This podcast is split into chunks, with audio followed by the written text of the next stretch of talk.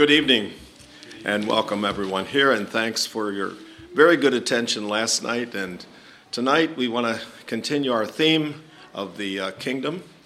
And tonight we want to look at the preamble to the kingdom. You know, kings, when they uh, start out, uh, they lay down the law. They say what's expected in their kingdom.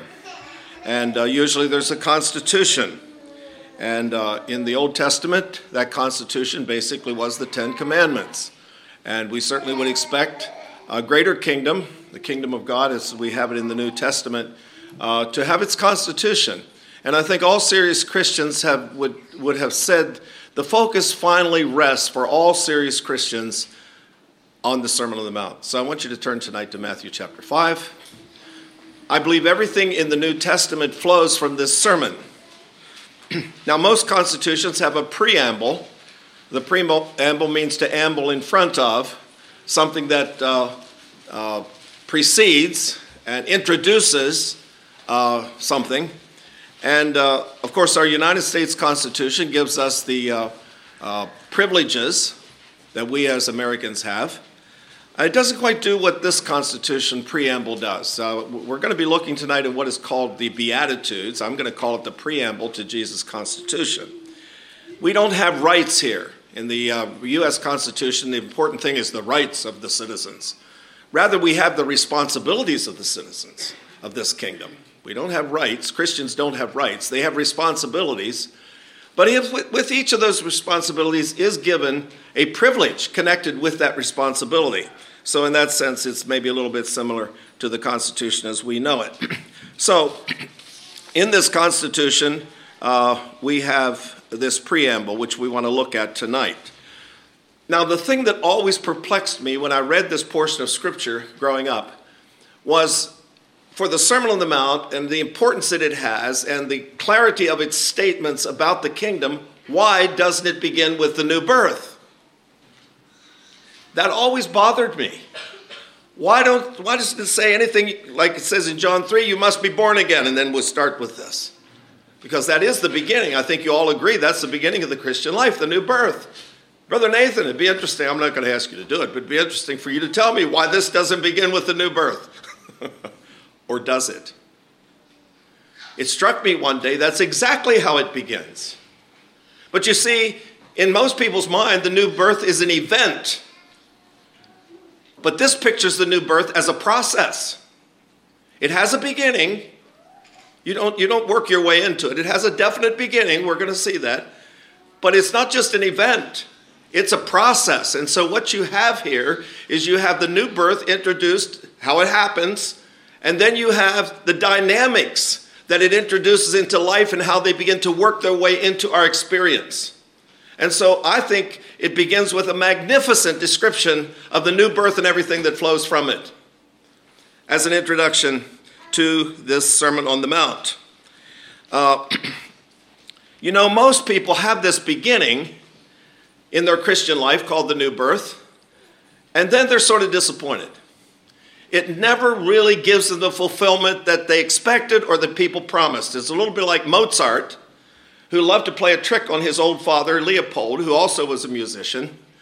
Mozart loved to come home at night after his father was in bed, sound asleep, and sit down at the piano and play a piece of music that kept rising and rising till it came to its conclusion almost, and then he would stop at the next to the last note and go to bed. and poor old Leopold would just toss and turn in his bed, and he couldn't get to sleep until he went down to the piano and played the last note. That's how the Christian life is for many people. They have the beginning, but they don't have the dynamics that flow from it. And they end up disappointed by their Christian experience. And so here we have the new birth introduced, how it happens, and we have the dynamic that begins to flow from that new birth. And it's an introduction then, and Jesus then spells it out. I said last night that the kingdom of God is a corporate experience. Our salvation is a means to that end, but we're going to have to look very carefully at that means, exactly what that means involves, or we're not going to have the corporate experience. So the, the, I want to say tonight that the individual aspect of this is very important. I hope nothing I said last night minimized the importance of your own individual redemption, but it's a means to an end. And if everybody pays attention to that means, we will have a wonderful end. we'll have a wonderful church experience. We'll have a wonderful light to the world around us as what they see us in our interactions. The kingdom is based on character. It's based on character. Somebody has said the character of influence is the influence of character. The character of influence is the influence of character. Character. And that is the purpose. Right after the preamble, you're the salt of the earth, you're the light of the world. And so that's the purpose, influence. God, I told you last night, God created us to have dominion. We were here to make a difference, individually and corporately. And anything short of that it, it, it does not bring satisfaction. So, well, let's talk a little bit. I'd like to give a little bit of a, a, a survey of this Constitution of the kingdom, and then we'll go into the preamble, and we'll try to make it as short as possible. All right, verses 5, chapter 5, 17 to 20 tells us the relation of this Constitution to the Old Testament. Now, people listening to Jesus ask the question we always ask Is he a conservative or is he a liberal? He's talking in a way different from the way Moses talked. He's acting as if some things Moses said, the way we understood them, are not the way we think they should be. I think he's a liberal. And Jesus anticipated that, and so he makes it very clear. And we're not going to read these passages, you can go home and read them. He makes it very clear that he is on the side of law. He makes it very clear. He says, if anybody breaks the least commandment and teaches Ben that, he will be the dregs of the, of the society. But if people keep the law, keep the, and he's about to give the most stringent laws, way more stringent than Moses ever gave. And so he makes it very clear I am not a liberal in the sense that I do not believe in law, that I do not believe in order, that I do not believe in discipline. I believe in all of that. And anybody who doesn't believe in that is, is, is someone you shouldn't be listening to. You know, people have a wrong concept of freedom. They think freedom is to get rid of all your inhibitions. No, it's not that. It's a little bit like here's a pond, here's a happy little fish in that pond. And so he's swimming around and he bumps into the banks on, around. Wow, I, I really need more uh, scope for my imagination. I think I will uh, forget about these boundaries. So he flips out to freedom. What? Death. There's not freedom outside of boundaries. I just told the people at supper tonight that if you want to have freedom on the piano and you want to just be able to have fun there and talk while you're doing it and uh, just really just abandon yourself to the keyboard, you have to submit yourself to hours and hours and hours and hours and hours of discipline when everybody else is outside uh, doing something you would sooner be doing. If you want to master a foreign language and you want to have freedom talking to people in that language, you subject yourself to about a year at least of very stringent discipline to master the vocabulary, the uh, grammar, the syntax, the idioms, and everything of that language. And then you have freedom. If you want freedom as an artist, and you want to be able to walk up to a chalkboard with a couple pieces of colored chalk and go, and it looks like a rooster that's actually ready to crow. You subject yourself to hours and hours to master perspective, light and shadow, uh, yeah, all of the disciplines of art. I mean, I could get colored chalk and go to have freedom. And you would say, as you say about the men's art today, what is it? I spent years trying to tell high school students beware of the undisciplined way. If there's no discipline connected to it, it is a false freedom. Freedom flows from discipline. Discipline. Okay. So Jesus makes it very clear He's on the side of law. There's no place for people to play fast and loose with law. You know, we hear this idea that it's legalism that stifles spirituality. Really? Jesus said, Because iniquity shall abound, the love of many shall wax cold. Oh, iniquity is lawlessness. Let's get our L word right. It's not legalism that destroys spirituality, it's lawlessness. And Jesus made it very clear that he is on the side of law, he's on the side of discipline, He's on the side of order. He is not on the side of undisciplined living. Then we go into the kingdom statutes where he gives the disciplines. I'm, I'm showing you the beautiful flow here through this, this outline. The kingdom statutes. And if you look at those, and you would talk to those to the, even the average person in society, they would say, well, if a society could master those, it would be the ideal society, which is exactly what Jesus is, is wanting to, to bring us to. Someone who is free from anger, someone who's free from lust, someone who's free from uh, uh, dishonesty, someone who's free from covetousness. Wow. Brother Josh, if you had a whole society that had mastered anger and lust and dishonesty and greed, you could all walk off into the sunset.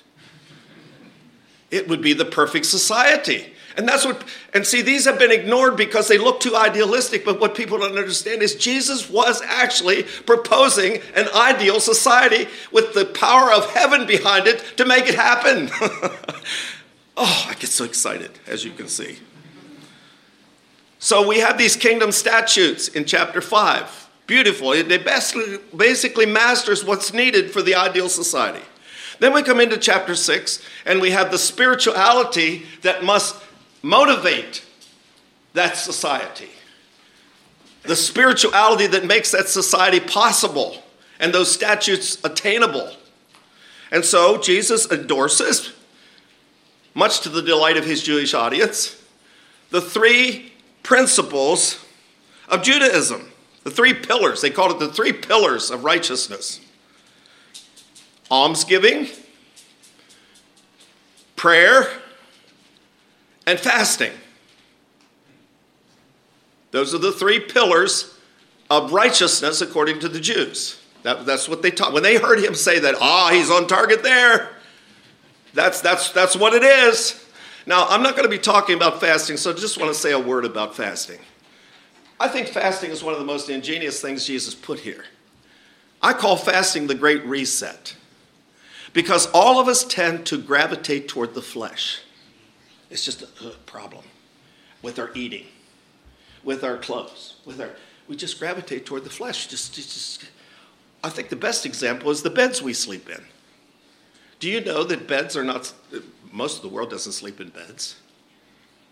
They have mats. They roll them up, put them underneath the. T- they don't have room for beds. They just have one little room for everything. And so you sleep on mats that are underneath the table, and you get those out at night and you sleep on them. And we have beds. That's a luxury right there. I don't care what your bed looks like, or whether the mattress is lumpy, or what. You have, if you have a bed, you have a luxury. But that's not enough. You have to have a bedroom suite. And you have to have a special mattress that caters to every little whim of your body. And you've got to pay hundreds of dollars for it. Thousands of dollars, maybe. And Jesus says the solution to that problem is not to keep doing that, but to sleep on the floor for a while. And that's the great reset button. Food. Most people think because they're bored with the food, you go to a more, a more uh, esoteric restaurant and you try to eat food you never have eaten from some other country, prepared in some strange way. Because what happens is their taste buds have gotten dulled and so you have to stimulate them more and more and more to get more out of them. And Jesus said, No, that's not right. You have it all wrong. Quit eating. and your sensitivities will come back again. And then you'll eat potatoes with no butter and no salt on it, and you'll think they're wonderful. That's fasting. I think it's an ingenious, Jesus said you're going to need this. If you're going to live what I teach, you're going to have to push the reset button occasionally. So if you find your sensitivity sort of getting dulled and you have to get something more expensive and more exotic, just quit. And your sensitivities will come back. Well, I took too long on that one. All right. Somebody must have needed it. anyway, so I just want to, most people don't understand fasting. I want to explain to you what fasting is. That's what it does. That's what it's all about. Okay. It's the great reset button. So we have almsgiving. The interesting word thing for this word is it was the one that was considered the most important of these three. And that's why in this chapter, this is the only one that Jesus elaborates on more than he does anything else he has to say. This whole idea of money and what to do with it. And I think it's interesting that this is in chapter 6 with the kingdom spirituality rather than in chapter 5 with the kingdom statutes. This idea of what we do with our stuff is part of the spirituality that undergirds the statutes. And if you don't get that one right, you won't get the statutes right. Are you understanding what I'm saying? So, in fact, the word almsgiving, if you look in the Septuagint, they tell me, and I'm not a Greek scholar, I tell people I know a little bit of Greek and a little bit of Hebrew. The little Greek runs a restaurant, the little Hebrew runs a clothing store. And that's all I know about Greek. But I, I read what people say about it. And they say that in the Septuagint, this word for almsgiving is often tra- translated righteousness. So they equate the two. That almsgiving and righteousness, you were do, when you were doing almsgiving in the Jewish mind, you were doing righteousness. That, that was as close as you could come to doing something that was righteous. And if you stop to think about it, that's probably true. The way you handle your money and, the, and whether you take it for yourself or give it, that probably has as much to do with your righteousness as anything else. And then we have prayer, and I'll talk about that tomorrow morning. Well, we must get on here. Well, then we have the last part of chapter 6, which is about money, about givers and takers. And uh, it's interesting to me that Luke makes this idea of what you do with your money the basis of repentance. Remember when the people came to John to be baptized, he said, Look, I'm not going to baptize you till you give me evidence of repentance. And they said, What shall we do? And he said, If you have two coats, give one away. If you have extra food, give it away. I wonder how many people in preaching on repentance ever defined it that way. And Zacchaeus one time had Jesus come to visit him. We have no idea what they talked about, but we do know what Zacchaeus did. He gave half of his goods away, and he, he did restitution four times the amount that he had defrauded uh, the person. And Jesus didn't say, Now, Zacchaeus, you're getting the cart before the horse. You need to get born again first, and maybe that'll flow from. No, he said, Today, salvation is come to this house. And so, this is a very important issue.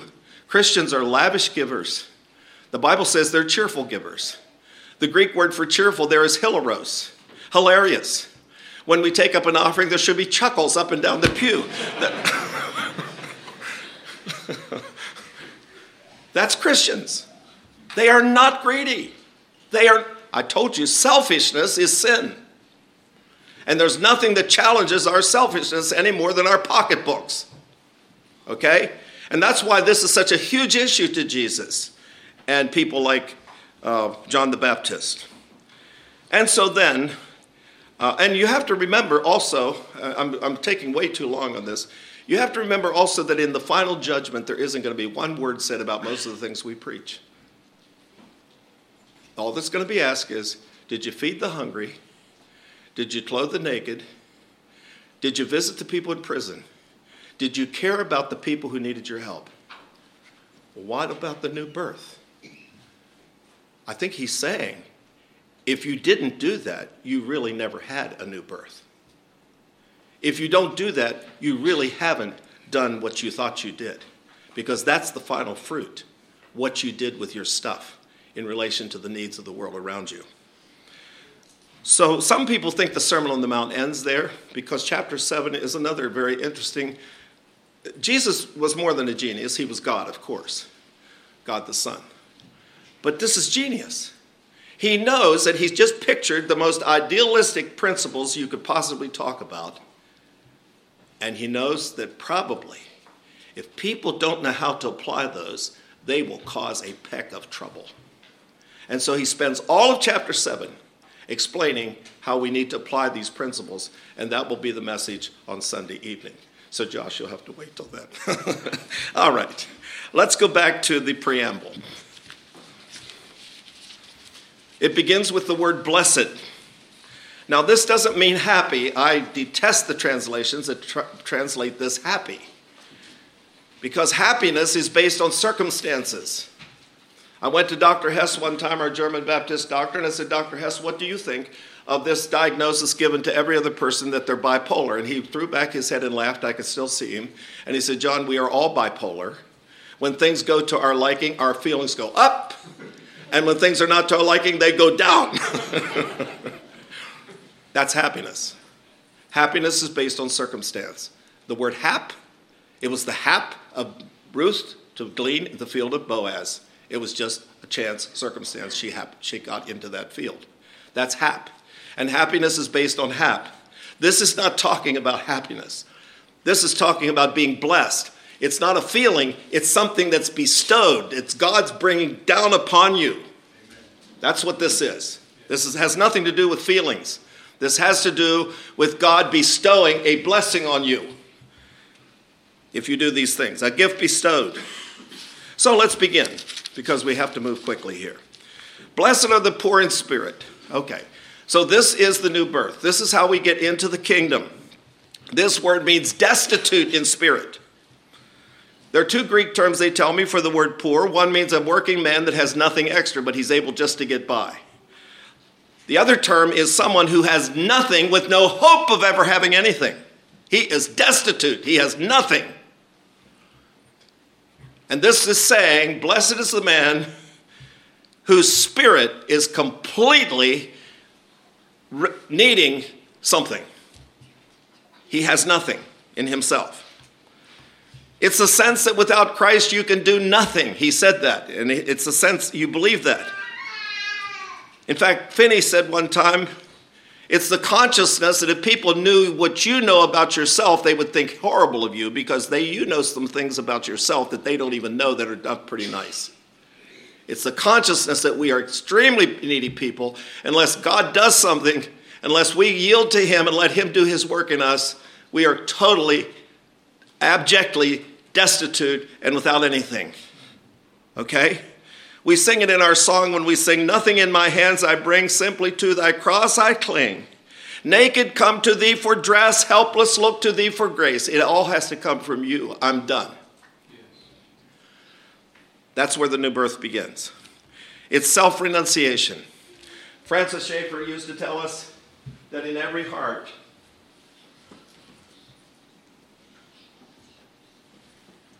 there's a throne and a cross. Before conversion, self is on the throne and Christ is on the cross. That's before conversion. Conversion is when you decide to put Christ on the throne and self on the cross. That's conversion. And it doesn't happen until that actually is starkly done and completely done. That self is there saying, Lord, Apostle Paul said, Lord, what wilt thou have me to do? And he was ready to do whatever God told him. If, if, if God would have said, You get on your hands and knees and climb to Jerusalem uh, that way, he would have done that. He would have done whatever God told him to do. That's where Christianity begins. But the problem is, self doesn't like to be on the cross. It's trying in all the ingenious ways it can think of to get down off the cross and still be a Christian. And so Jesus says we need to take up our cross every day. And I would like to just give you a picture here so you can have a picture in your mind how you do this every day. How do you take up your cross every day? Well, let's say this is the way of self, and this is the way of Christ. And you're going along on your way. You're a young man going down to the car lot to buy a car. And you've dreamed for years. I mean, I was a young man one time. You dream for years what kind of car that's going to be, what'll make heads turn, what'll make a statement, what'll be, yeah, this will be the car. And there it is. Oh dear. I'm going to have to borrow a lot of money to buy that car. And I have a sneaking suspicion maybe I shouldn't. Oh, over here's the car. Okay, now I have the money, and it, oh, but it's not going to make any statement at all. It's going to have. It's a good car. It's it's a, it's a Honda. Uh, it's going to have lots of miles in it. It's going to be economical. It's it, it's a good car. Okay, I'll buy this one, not that one. I'm making it just as practical as I know how to make it. Maybe it's a girl making a dress. Maybe, who knows? Any decision. Self is always there. And then the way of Christ intersects, and we choose to take the way of Christ. Day after day, decision after decision after decision, this becomes the habit of our life. That we allow Christ to constantly intersect any selfishness that comes into any decision we're making. And it's our passion to have self completely eradicated from every decision and have Christ established as the Lord of our life. Blessed are the poor in spirit. Scientists have to do this. They have to sit down before the facts and put aside all their prejudices and all their preconceived ideas and all the big statements they may have made and let the facts speak for themselves and make the changes. A good example is Louis Pasteur. Louis Pasteur one day looked through his microscope. He was a chemist. He looked through his microscopes and he saw these squiggly little things, and it dawned on him. So that's what causes disease. Up to that time, there are all kinds of superstition, vapors in the air, and all kinds of things. And uh, so he went to the doctors in the hospital where one third of the people who came there died. And he said, to, and people didn't go to the hospital because it was a dangerous place to be. And he went to the doctors and he said, You know what?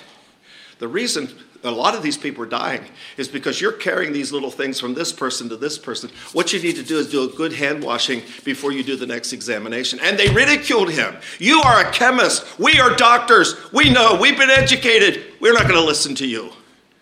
And people kept dying. Scientists have to have that kind of humility. In fact, that's what Jesus is saying here is true in all of life. If we're going to make any progress at all, we have to become learners. We have to get down off our high horses of pride. We have to say we know nothing until the facts speak to us. And so that's how we get into the kingdom. Because he says, theirs is the kingdom. there it is. That's the new birth. The poor in spirit get into the kingdom. All right? The next thing is mourning. Because once you do this, all of a sudden you have a different set of eyes. You see God like Isaiah saw him and was down on his face because God is holier than he ever dreamed God was.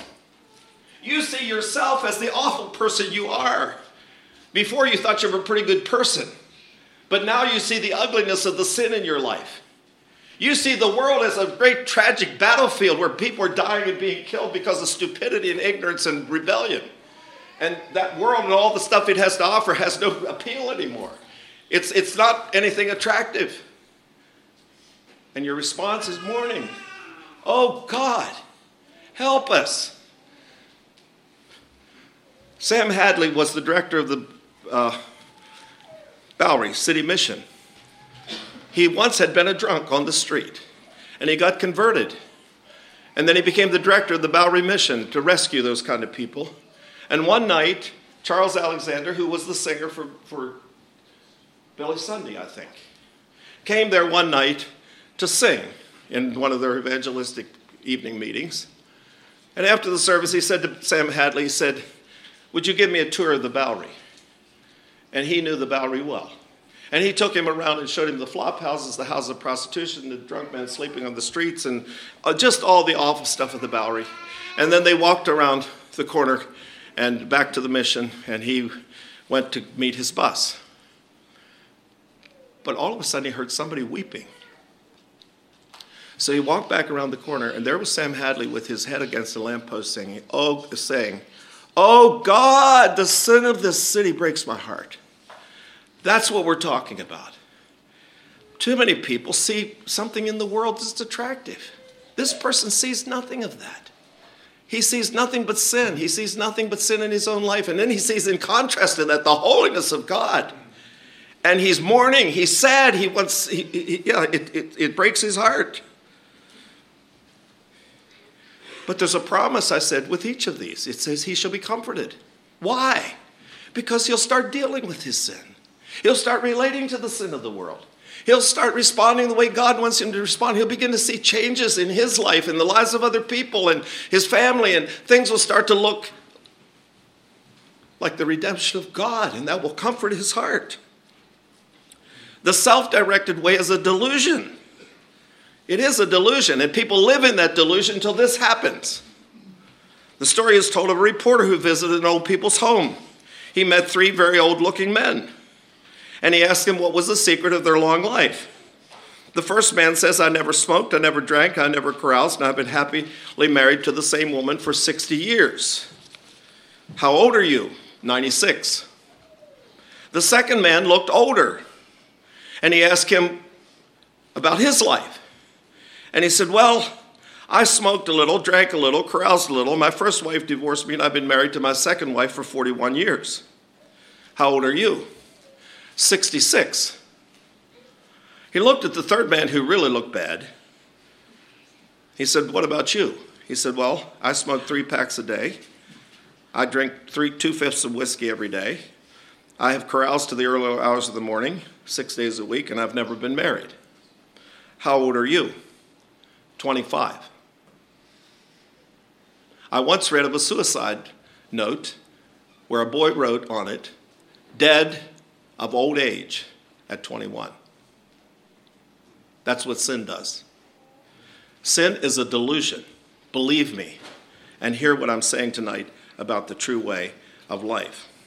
The Bible says sorrow is better than laughter, for by the sadness of the countenance the heart is made better. And I could say more, but we must move on. The sacrifices of God are a broken spirit, a broken and a contrite heart, O God, thou wilt not despise. I quote that verse over and over on the billboard phone conversations. Someone was out doing mission work in the city under William Booth, the Salvation Army, and they were having no success. And they sent a telegraph to Booth What shall I do? Booth telegraphed two words back try tears. Blessed are they that mourn, for they shall be comforted. Well, once a person, these, these flow, I'm trying to show you the flow of, of experience here.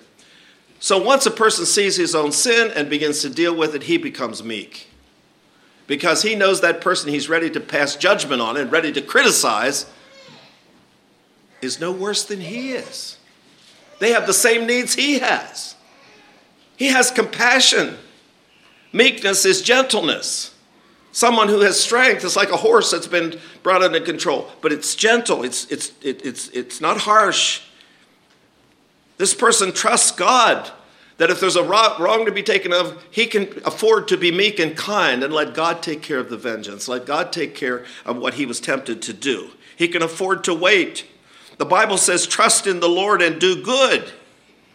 So shalt thou dwell in the land, and verily thou shalt be fed. This person is gentle and safe. But the promise is astounding.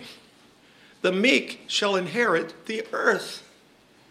Well, I think somebody that I just described, people would wipe their feet on a doormat and take advantage. But that's not true. The early Christians were persecuted severely. The Roman Empire tried by seven purges to destroy Christianity before it ever began. And within 200 years, it won the heart of the Roman Empire, and Constantine had to, whatever he did, make his concessions to Christianity. But how did they do it? They did it by service, by dying. They didn't lift a sword. There was no, there was no uh, harshness. There was no uh, ugliness and conquering people. It was they conquered by love. In fact, Julian the apostate, after Christianity had become uh, Christians became free in the empire and Christianity was favored, Julian the Apostate, who was raised by Christian parents, a century later tried to bring back paganism because he thought Rome was going down because the pagan gods had been uh, neglected. And so he tried desperately to get paganism to succeed, but he finally had to admit they did not. And of course, the story is on the battlefield, he threw blood into the, his own blood. He'd been wounded and said, Thou hast conquered the Galilean. But what had he said before that? He said, We cannot overcome these Christians, they outserve us. They not only take care of their own poor, their own sick, their own wounded, their own needy, they take care of ours. That's how they conquered. Somebody has said, Beware of the terrible meek. They are a powerful force, and you will not win if you're going to fight against the meek. The meek shall inherit the earth, and I could say more about that. You all know about Peter, Pastor Peter and the thatch, where they were taking the thatch off his roof, and they invited uh, he invited them in for breakfast, and they went back and put the thatch back on the roof. How many of you remember that story in Coals of Fire? okay, it, that's what I'm talking about. That's what I'm talking about. The next one. I said there's a promise with each of these, and that's a tremendous promise. You can afford to be meek. You can afford to forgive. You can afford to be kind. You can afford to be taken advantage of. You can afford all of that. For it says, the meek shall inherit the earth. That's a promise. Hungering and thirsting for righteousness. They say there are two Greek words for the idea of hunger. One means to have just a small piece of bread, and the other one means to have the whole loaf. And this person wants the whole loaf. You know, most people want to be righteous, but they want just enough righteousness to be respectable. they don't want too much righteousness. They just want enough to, be, to look good, okay? This person hungers and thirsts after righteousness. He has an intense desire to be right in everything he says and everything he does. Why? Because up to this point, by responding the way I've been telling you, he learns that this is a good policy. This is the best policy. So he has this tremendous desire to be perfect. Now, when you use this word perfect, most Christians recoil. They say, oh, nobody's perfect. But that's exactly what God calls us to. It says, Be perfect, even as your Father in heaven is perfect. Now, people say, Oh, that means mature. So it says, Be mature just as God in heaven is mature. That doesn't sound right to me. it means perfect. And Paul says, I labor to the point of exhaustion and agony to present every man perfect in Christ. And God says, Be holy, for I am holy. Now, the Apostle Paul finally says, I haven't attained that. I haven't attained it, but I press toward the mark. A characteristic of a true Christian is that even though he has not attained perfection, that is his passionate pursuit. That's what he wants more than anything else in the world to be perfect. Look at the promise. They shall be filled. That word is gorged. Would somebody tell me what the word gorged means? Come on, you're better in your English than that. Stuffed. More than full. Well, why? Because that's what you were made for. You were not made to hate. I'm talking about even physically. The Bible says envy is a rottenness to the bones. It even wears you down physically. Your physical body wasn't even made for sin. You were made to love. You were made to serve. You were made to forgive. That's what you were made for. And anything other than that will leave you frustrated. It's a little bit like saying, I need a little handful of stone dust for a little science experiment I'm doing. I'm not going to go downtown and buy a little handful of stone dust. I'll just go out in the, in the driveway and I'll get myself some stones and I'll come in and I'll turn on the blender and I'll put. What's going to happen? You going to have any stone dust? Are you going to have any blender? it wasn't made for that.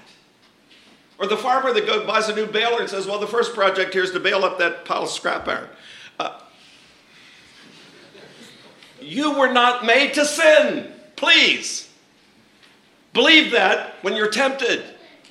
Every time you put into this what God intended, you will be gorged.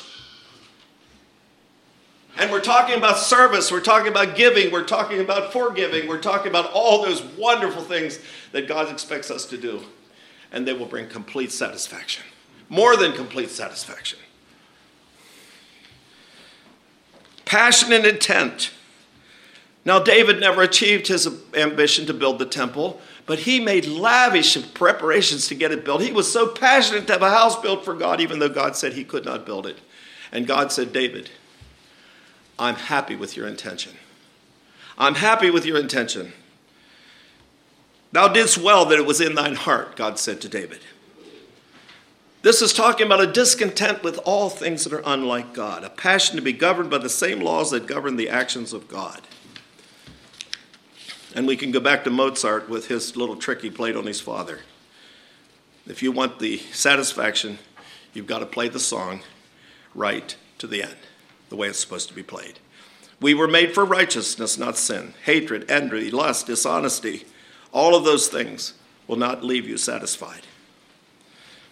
So now the passion for righteousness leads into the next one. You're going to be merciful. That's how you're going to treat people. The Greek word means the ability to get inside another person's skin until we can see things with his eyes, think things with his mind, and feel things with his feelings. It's the word compassion. And the Bible uses the word bowels of compassion. I used to think as a boy, wow, that's a pretty earthy term to have in the Bible. But that's exactly what it means. How many of you have ever been so worried about something your whole digestive system rebelled? Come on. That's the kind of concern you should have for people who are in need. Now, I don't mean that your digestive system will be upset 24 7, but, but that's the picture. A genuine concern that affects you at the deepest level. That's what mercy is. Many righteous people are not mercy, but righteous, untempered by mercy, is hard, sour faced, and ugly. God is rich in mercy. He loves mercy. Micah 7:18. It's the po- desire to make life as easy as possible for other people. Now that does not mean you don't address sin, but it does mean this that when you're done addressing the sin, it was, it was the words that hurt, not the way you said them. You, am I making sense? You should study. In fact, we're going to learn Sunday evening how you're supposed to go about this. But you're to study to make sure you can say those words. You know those words are going to cut. You're going to have to tell that boy who's living with his girlfriend and unmarried and they've been living together for years and they love each other. You're going to have to tell him he's got to leave. Ugh, it's going to hurt. But before you go to tell him, you study to say that in the kindest way you can think. You don't go into his life. No, no, no, no. You're merciful. The merciful person is quick to forgive, he's slow to criticize, he's generous with his resources, he never condemns. And I'd love to discuss that word, but we'll have to save that for Sunday evening too. He's merciful. He does not like to hurt people. Ooh, it hurts him as badly as it hurts them. And he studies to make sure that it, it's the words he says that, that hurt. The true words he says, not the way he said them. Righteousness and mercy are beautiful when they walk together. Righteousness alone is hard. Mercy alone is mushy, false, and undisciplined. They have to be together. How many have ever read Shakespeare's uh, Merchant of Venice? You people don't read Shakespeare. Well, you should.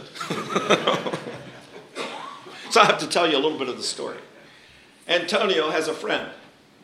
Well, I have to tell you about Antonio. He's a, he's a man that owns a great fleet of ships. He's a wealthy man. He sends out his ship, they bring back stuff, and he sells and makes lots of money.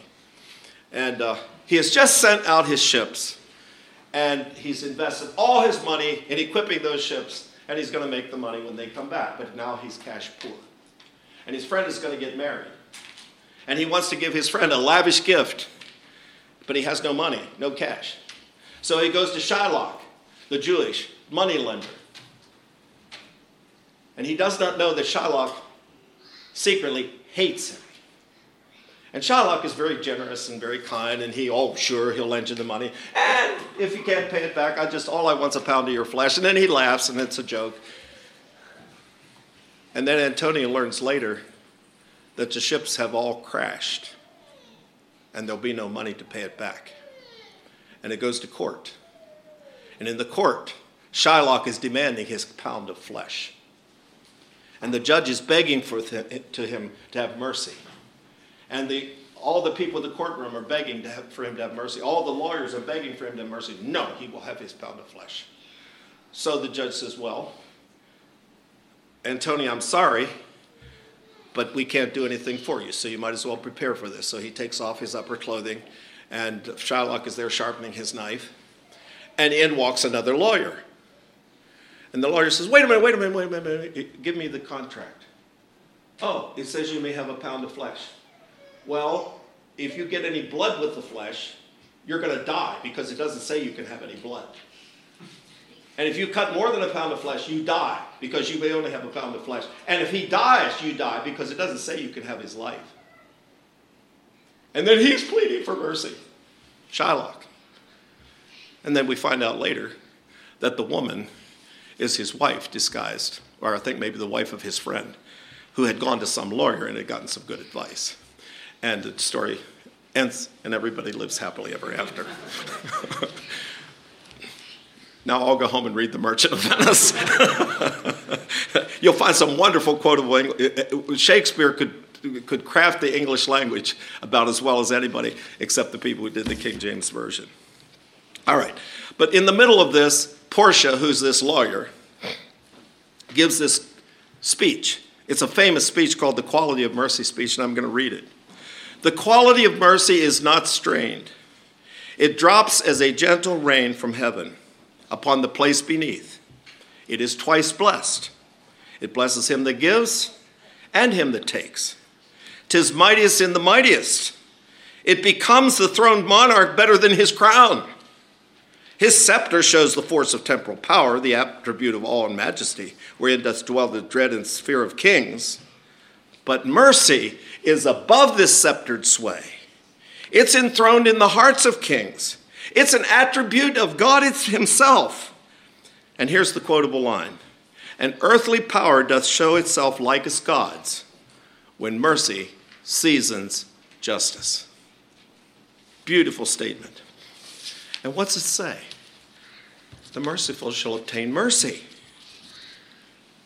How many have ever heard of Sundar Singh? He wrote the music, or he wrote the words to that song, uh, I Have Decided to Follow Jesus. He was an Indian preacher. One day he and a friend decided to go across a, a, a mountain in the Andes to the village on the other side to uh, evangelize. And uh, they didn't get very far up the mountain until they realized that they had not dressed warmly enough and a storm was approaching, and they got, they got colder and colder. And uh, then they came upon a form in the, in the uh, snow. And so Sundar Singh got down. He said, This man's still alive. He's breathing. We have to take him with us. The other man says, Oh, my dear, if we take him with us, we'll all die. We can't do that. So he goes on by himself. And uh, Sundar Singh picked up the body, put it across his shoulder, and trod, went up the mountain. And he got hotter and hotter. The man thawed out, and pretty soon they were walking together.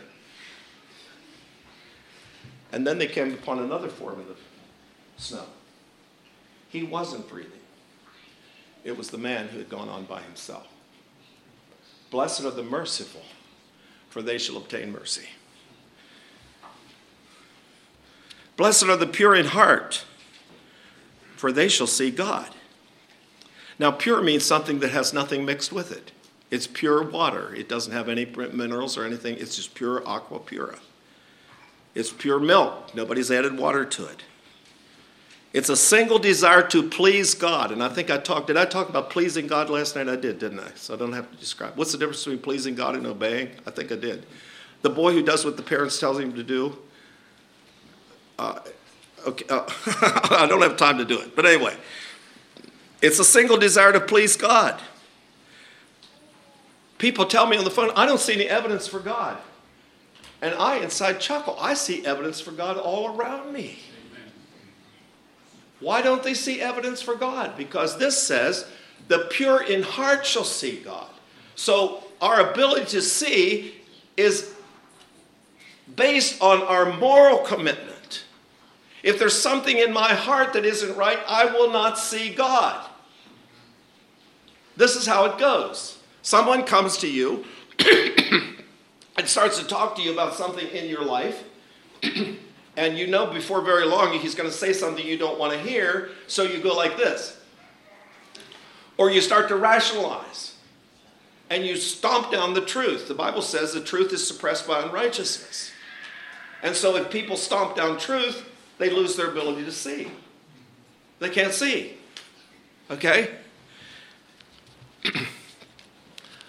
I one time went a walk, on a walk with my friend Roman J. Miller, who was the head of the science department at Eastern Mennonite University. Now, he's a biologist. Now, I can walk through the woods and I can enjoy the smell of the trees and I can enjoy the beautiful flowers and well, I can look around and I can enjoy my walk in the woods. But the day I walked in the woods with him, he knew what all those trees were. He knew what all the plants were. He knew what medicinal value they had. And I just got lectures on everything as we walked. Why? Because he had eyes prepared to see the woods. I did not. You see what you're prepared to see. I walk out at night, most people do, like me, and you look at the stars, oh, they're wonderful. but you walk out with an astronomer, and he will see things you didn't see. Why? Because he's prepared himself to see them. You see what you want to see. And the person who tells me he doesn't see God doesn't want to see God. so if you want to see, you have to purify your heart. I think I have to tell this story. My dad was a strict disciplinarian. If you think I'm a strong personality, you should have met my dad. and all my friends pitied me because they thought I had an awful dad, and I did too. because I couldn't see my dad. I was a boy in a church where all the other boys had radios in their cars. Now, this isn't a comment about the radio. You can do with that whatever your congregation decides. But in our congregation, uh, the radio was permitted, and everybody pretty much had them except me. There was one or two other boys. And so when my dad bought the car for me that I've had for my first car, he would not let it be delivered till the radio was out. And so my first car had a hole in the dash and a hole in the fender. That was my first car. And nobody wanted to ride with me because I had no music. Everybody else had music. Three months later was my birthday. When I came in from the barn, there was a large package on my chair. There was a small package on my plate. Now, this large package was a reel to, how many remember the reel to reel, seven inch reel tape recorder? Now, this you're going to tell your age. okay. That's what it was. It was a reel to reel tape recorder, a little Sony with the speaker in the back, which I don't know why, I think God made them put that in the back that year. Because you could put that little Sony right on the hump in front of the front seat, pull it back tight, and the music came out the back. And the little package was a converter. They converted 120 volt electricity, direct current, into um, 12 volt. I'm sorry, 12 volt electricity into 120 volts of alternating current. So you plugged it in the cigarette lighter, you plugged in the recorder, and you had music and I had the best music. And everybody wanted to ride with me. but that had cost my dad $100 for the recorder in 1963. You can multiply that by at least 15 in today's money. The little converter cost him $40. Multiply that by 15. You have about $2,000 in today's money, and my father was not rich. But I learned to know my dad, and I looked at him differently every day after that. My dad was willing to sacrifice, and I learned that when my dad said no, it was for one reason only he wanted to give me something better. And I saw my dad after that. Something happened to my heart. And that's what it's saying. If you want to see God, if you really want to make progress learning to know God, Work on purifying your heart and get all this selfishness, by the way, is the mixture you've got to get out. Get the selfishness out. The more selfishness you can get out of your heart, the clearer you will see God. And I promise to make this short. Okay. Peacemakers. This does not say, blessed are the peace lovers. A peace lover is a person who compromises, does anything he can to keep the peace and not have any trouble. This says peacemaker and the Bible says Jesus made peace by the blood of his cross. Oh, so this is a person that when there's a problem somewhere, he's willing to make whatever sacrifices he needs to make, but he's going to resolve that problem to the best of his ability no matter what it costs. That's a peacemaker. And we need those in the church. We need people like that. They say, here's a problem, and they have the wisdom and the courage and all it takes to wade into that, even if it costs them some of their own blood, to make peace and settle the problem. My illustration for that is John Woolman, who was a Quaker, and a few Quakers had slaves. They were household slaves. They never had them doing the awful stuff slaves did, but they were slaves nonetheless. And John Woolman said, This is a disgrace to the Quaker church to have slaves. So, how's he going to do it? Is he going to get up and rail on people and, and start throwing things right and left and getting all out of hand? No. He had a dry goods store. And he knew that the dyes that were used for the cloth in his dry goods store and the dyes that he sold were made by slave labor in the South. And so he decided to have no dyed cloth, no dyes were sold in his store. And he didn't wear dyed clothing. So here's a preacher who gets up, a, a Quaker preacher that was used to wearing black and gray and somber brown, standing up preaching with a white suit. It was a disgrace. He lost money. But when John Woolman died, there were no slaves among the Quakers. He was a peacemaker. He found a way at tremendous personal cost to resolve a problem. And it says, Blessed are the peacemakers, for now they shall be called the children of God, because that's what God is. He gave his son to reconcile us unto himself. He did something drastic, he did something costly to make peace between himself and us and between humans. We are really children of God when we get to this point. But our problem is we have problems sometimes among us, and none of us want to get involved. Ooh, no. And those problems just grow and grow and grow. We need people who say, wait a minute, there's a problem. Something has to be done about this. I'm willing to, I'm willing to put my life on the line, whatever, and I'm going to find a way to be kind and gentle, but we're going to deal with this problem. Blessed are the peacemakers. And then finally, blessed are the persecuted. I'm just going to uh, leave that one and not say much about it, except to say that this kingdom of God is going to be in a tremendous clash with that kingdom. Everything about the kingdom is the opposite of this kingdom. And there's going to be a clash, and people are going to get hurt. And he says, Blessed are the persecuted, for they shall, for theirs is the kingdom of heaven. Blessed are men when ye when men shall revile you and persecute you, and shall say all manner of evil against you falsely for my sake. Rejoice and be exceeding glad, for great is your reward in heaven, for so persecuted they the prophets which were before you. So here's this just a wonderful preamble. Uh, I hope you can go home and meditate on these. If every character embodied these and kept growing in these and had a true new birth and got this whole process started, you can present to the world this perfect community, perfect in intention, credible in practice of what the whole world would look like, or what society would look like if man had never sinned. Just exactly the way human beings are supposed to live. Well, it's a lifelong project. The story is told of an old couple who were on the mission field all their lives. They came home on the same ship to San Francisco with Teddy Roosevelt, the president. And when they landed in San Francisco, Teddy Roosevelt got off that ship with all his trophies that he'd gotten in two weeks of uh, safari in Africa. And a crowd met him and led him down the streets of San Francisco to a great ticker tape parade, and everybody was happy. And this old couple stood on the ship. There was nobody there to greet them. They'd been on the mission field so long that nobody even remembered they existed. They had sacrificed their whole life for the kingdom of God. And in just one little moment of bitterness, he turned to his wife and said, Honey, this is not fair. He goes to Africa for two weeks of fun, and look what he gets.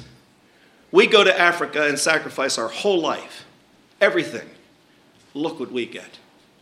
And she said, Honey, we are not home yet.